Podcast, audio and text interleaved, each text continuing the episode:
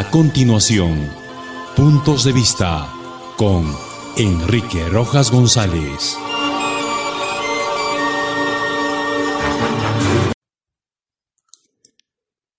¿Qué tal amigos?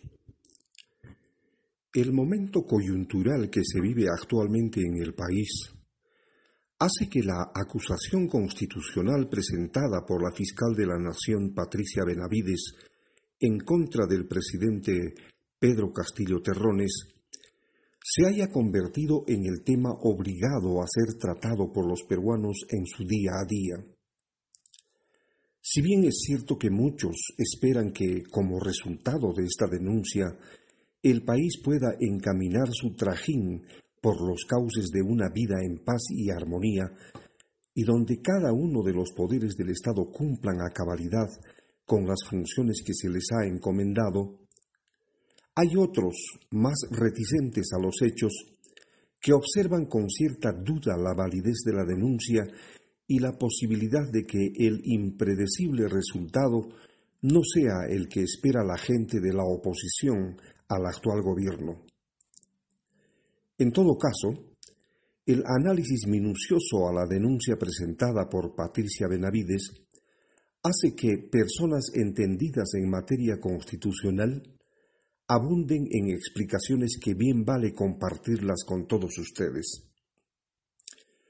De que hayan indicios razonables de que el presidente de la República está seriamente involucrado en hechos delictuales que son pasibles de sanción alguna, no cabe duda. Son demasiadas las evidencias que apuntan a que el mandatario peruano en estos momentos tiene el agua hasta el cuello por las delaciones que la gente de su confianza viene brindando, actuando como colaboradores eficaces.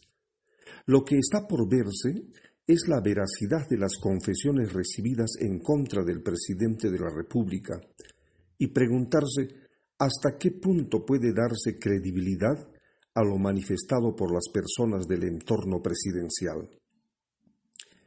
Al margen de ello, nos preguntamos si la autoridad fiscal que investiga al presidente tiene los argumentos sólidos que, en definitiva, puede desencadenar una probable destitución porque si no los tiene, es posible que en los estamentos en los cuales será analizado y evaluado el documento pueda ser rebatido y dejado de lado por una falta de contundencia en la acusación.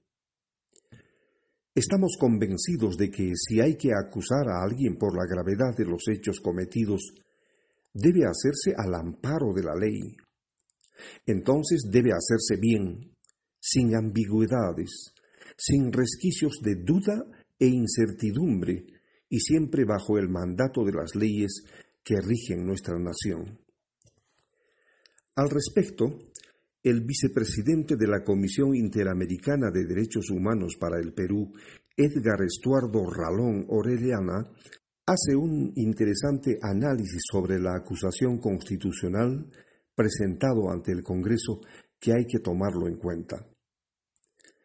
En primer lugar, dice el representante de la Comisión de Derechos Humanos, que en definitiva será el Tribunal Constitucional quien defina la situación del presidente analizando la denuncia de la fiscal de la Nación.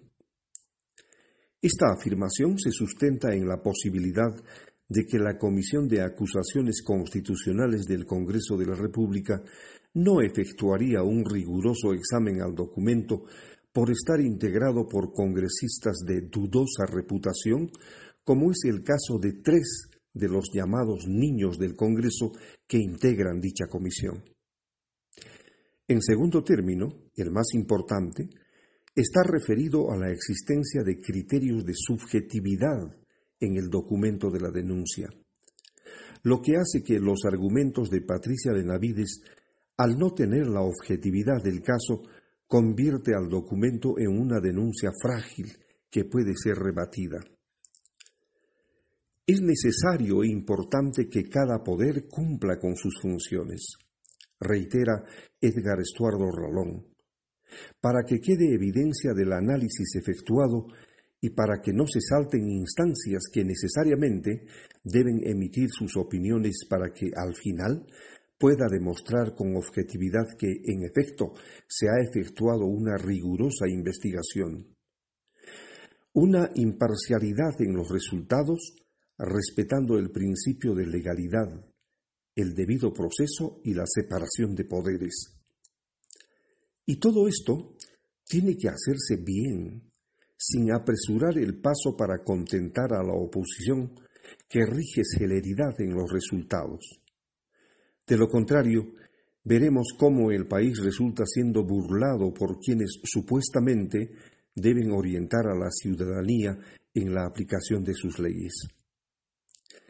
Quienes esgrimieron el argumento de que, aplicando estrictamente los alcances del artículo 117 de la Constitución Política del Estado, sería más que suficiente para una pronta salida a esta crisis que agobia a todos los peruanos, olvidaron escudriñar que el citado artículo dispone que el presidente de la República sólo puede ser acusado durante su periodo en los casos de traición a la patria, impedir elecciones o disolver el Congreso.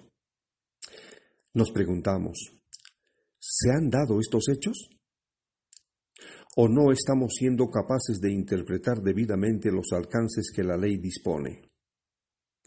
Como ciudadanos preocupados por la paz y armonía que debe primar en nuestro país, esperaremos pacientemente el resultado del trabajo de nuestras autoridades. Hasta mañana.